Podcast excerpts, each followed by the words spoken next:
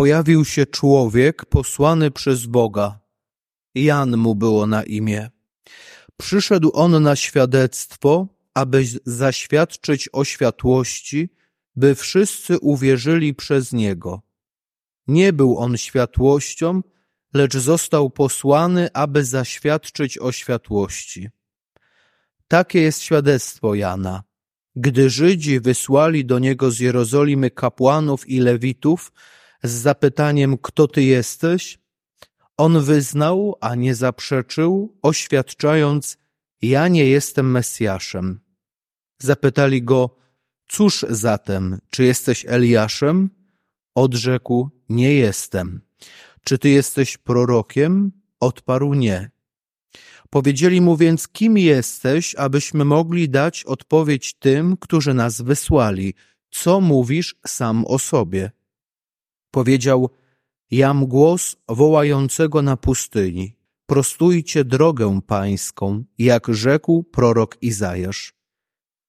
A wysłannicy byli spośród paryzeuszów i zaczęli go pytać, mówiąc do niego, czemu zatem chrzcisz, skoro nie jesteś ani Mesjaszem, ani Eliaszem, ani prorokiem? Jan im tak odpowiedział, ja chrzczę wodą. Pośród was stoi ten, którego wy nie znacie, który po mnie idzie, a któremu ja nie jestem godzien odwiązać rzemyka u jego sandała. Działo się to w Betanii, po drugiej stronie Jordanu, gdzie Jan udzielał chrztu. Nim przejdziemy do zasadniczej treści dzisiejszego kazania, chciałbym najpierw coś sprawdzić, czegoś się dowiedzieć i chciałbym, abyście wy to pomogli i zagłosowali za pomocą podniesienia ręki. Pierwsze pytanie. Bardzo proszę o podniesienie ręki tych z was, którzy chcą być w życiu szczęśliwi. Proszę, ręka do góry. Kto chce być szczęśliwy? To nie wszyscy. Na chórze też nie za bardzo. Okej, proszę opuścić, ale prawie wszyscy. O, tak to powiedzmy, prawie nie wszyscy. Niektórzy nie podnieśli, dobrze. Proszę teraz o podniesienie ręki tych, którzy teraz, aktualnie, w tej chwili, w tym momencie są szczęśliwi. Ręka do góry. Kto jest teraz szczęśliwy? Okej, dziękuję. Można opuścić. Niektórzy musieli się zastanowić, czy jestem, podnieść, czy nie podnieść ręki, ale też dużo. I ostatnie, trzecie pytanie. Proszę, żeby podnieśli rękę ci z was, którzy tak ogólnie, tak z natury są ludźmi radosnymi, szczęśliwymi, wesołymi. Ręka do góry. Kto tak ogólnie z natury? O, to już, dziękuję, tu już nie prawie wszyscy. I to mi właśnie pokazało, bo też na poprzednich mszach też prosiłem o głosowanie.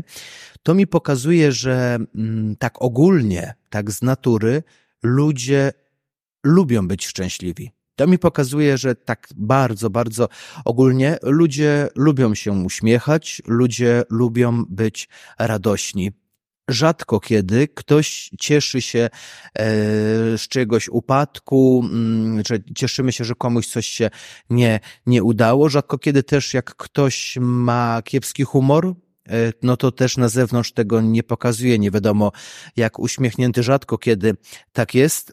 Radość człowiekowi jest potrzebna, zawsze była potrzebna i będzie potrzebna po to, żeby nie zwariować w tym świecie, żeby mieć nadzieję na lepsze jutro. Wielu z moich znajomych bardzo często siedzi na internecie, na telefonie i ogląda różne filmiki i część z nich jest bardzo, ale to bardzo śmieszna. Mało tego, mi nie raz, nie dwa zdarza się obejrzeć jakiś śmieszny filmik, czy jakiś śmieszny obrazek, jakiś śmieszny, jak to mówi młodzież, mem, taki obrazek, który tam ma na celu właśnie poprawić humor. Myślę, że wielu z was tak ma, że raz na jakiś czas zobaczymy coś w telefonie czy w telewizji, coś takiego śmiesznego, wesołego. Dziś porozmawiamy sobie właśnie o radości. Ale o takiej radości głębokiej, radości prawdziwej, długotrwałej i owocnej. Oto właśnie dziś w kościele, tak jak powiedział ksiądz proboszcz na wstępie do tej mszy świętej, przeżywamy niedzielę Gaudetę, niedzielę radości, której istotą i celem jest to, aby uświadomić sobie, że Pan Bóg jest blisko nas, że jest między nami. Zawsze niedziela radości, są dwie w roku kalendarzowym i w roku liturgicznym.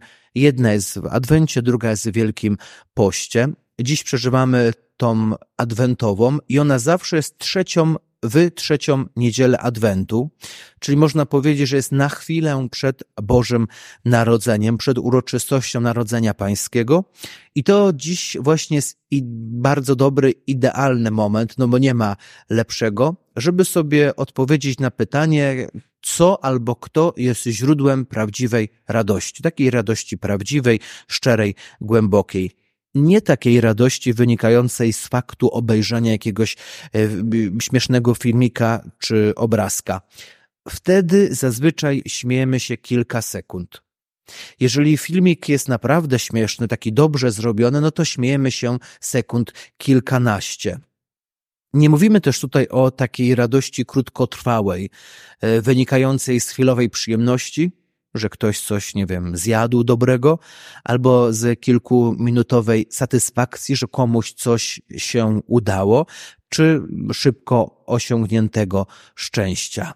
Chciałbym dziś wszystkim przypomnieć, a może i niektórym oznajmić, o głębokiej, prawdziwej, długotrwałej i owocnej radości chrześcijańskiej, której źródłem jest Pan Bóg i nikt inny. I nic innego.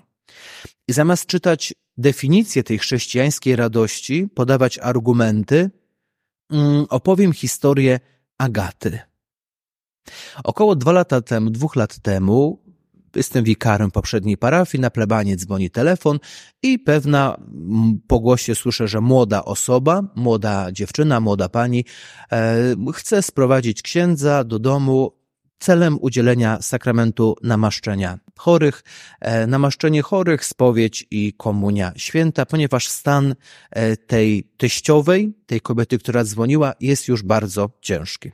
Oczywiście nie ma sprawy, umówiliśmy się piątek, świątek, niedziela, 15-16.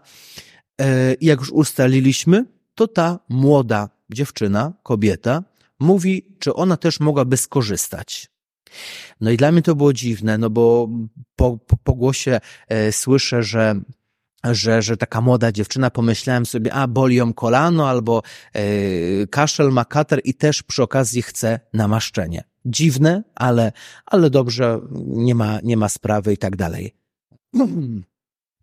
Umówiliśmy się na konkretną datę, podjeżdżam, wychodzę, dzwonię i otwiera mi drzwi właśnie ta młoda dziewczyna, ubrana tylko w koszulę nocną, czyli albo spała, albo coś, z kroplówką zawieszoną na tym takim stojaku, chodziku, co się przemieszcza i z bardzo krótkimi, takimi króciutkimi włosami.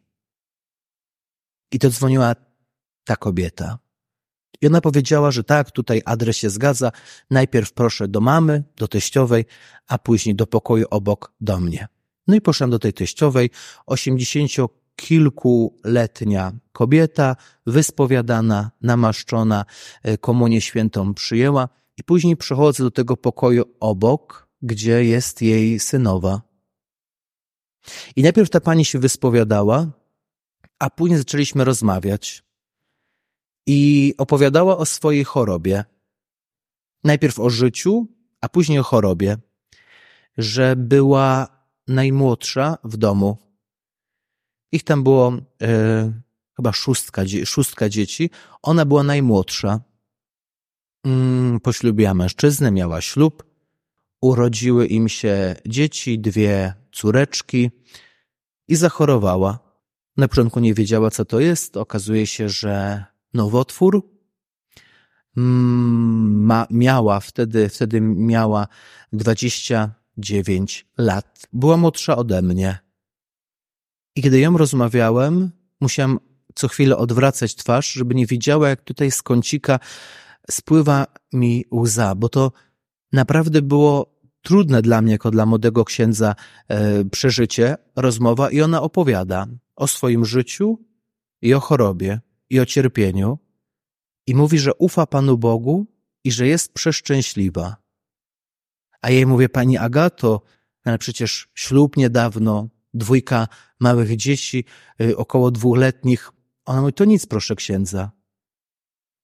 Ja jestem gotowa na zejście z tego świata. I ja pytam się, jak? Poznałem wiele osób cierpiących. Pytam się po ludzku, jak? I ona powiedziała, była z bardzo pobożnego domu, że ta wiara jej pomaga znieść te cierpienie. Ona, to się mówi, była zeżarta przez raka w środku. Lekarze powiedzieli, że nie miała ani jednego zdrowego, nietkniętego chorobą narządu w jamie brzusznej.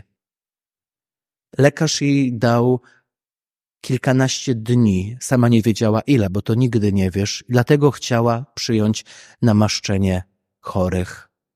I ona opowiadała o swoim cierpieniu, o takim fizycznym cierpieniu, ale w ogóle nie mówiła o cierpieniu duszy.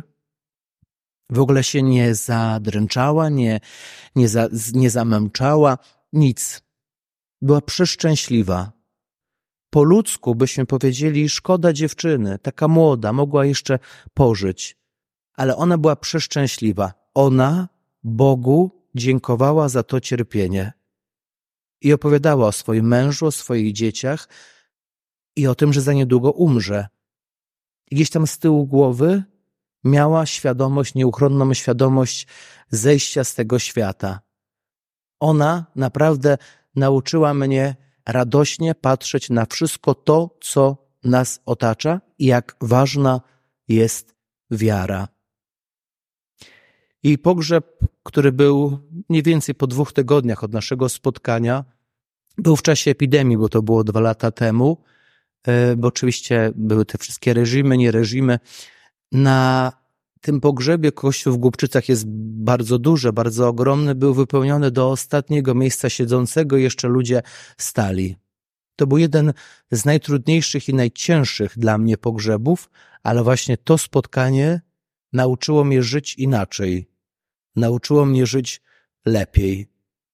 I teraz jak ludzie mnie spotykają, którzy mnie poznają, są w ogromnym szoku i mówią, że to jest niemożliwe, że ja mogę być tak szczęśliwym i tak radosnym człowiekiem. Niektórym ludziom, którzy mnie poznali, wręcz przeszkadza to, że aż tak niezobowiązująco mogę przechodzić obok dóbr tego świata, obok różnych rzeczy, obok kłopotów, problemów, które być może jeszcze kilka lat temu, na pewno kilka lat temu spędzałyby mi sens powiek, denerwowałyby, wpędzałyby w jakieś zakłopotanie, a dziś przechodzę obok tego obojętnie. I kiedy 4 grudnia tego roku jechaliśmy razem z ministrantami do naszego diecezjalnego radia Doksa na audycję roratnią, tutaj po naszych pierwszych roratach. Jeden z nich, jadąc samochodem, powiedział, że to jest niemożliwe, że ja jako jeden człowiek robię tak wiele rzeczy, wszystko tak szybko, czasem na ostatnią chwilę, że to jest niemożliwe, że żyję tak intensywnie, że nawet jak gdzieś się spóźnię, to od razu przeproszę i ludzie już się nie będą gniewać, że tak patrząc po ludzku, przy tak intensywnym życiu muszą być nerwy, muszą być złe emocje, człowiek musi się wkurzyć, zdenerwować i tak dalej. Otóż nie. Uwielbiam dawać ludziom radość, uwielbiam ludzi zachęcać do prawdziwej, szczerej, głębokiej i owocnej radości w swoim życiu. I tylko taką radość jest w stanie dać nam wiara w Pana Boga. Bez wiary człowiek nie jest szczęśliwy. Pokładanie nadziei w Bogu i w Jego miłosierdziu naprawdę człowieka uspokaja. Wiara w Pana Boga jest fundamentem tego, żeby w tym dzisiejszym zwariowanym świecie właśnie nie zwariować i się nie poddać. Czego najlepszym dowodem jest historia wspomnianej Agaty. Takie cierpienie, taki ból, a radość na twarzy i co najważniejsze w sercu. Albo historia mojego wujka, którego musiałem pochować niecały miesiąc temu. też chorował na raka, na nowotwór i też umarł i też przed śmiercią był gotowy na spotkanie i miał radość w sercu.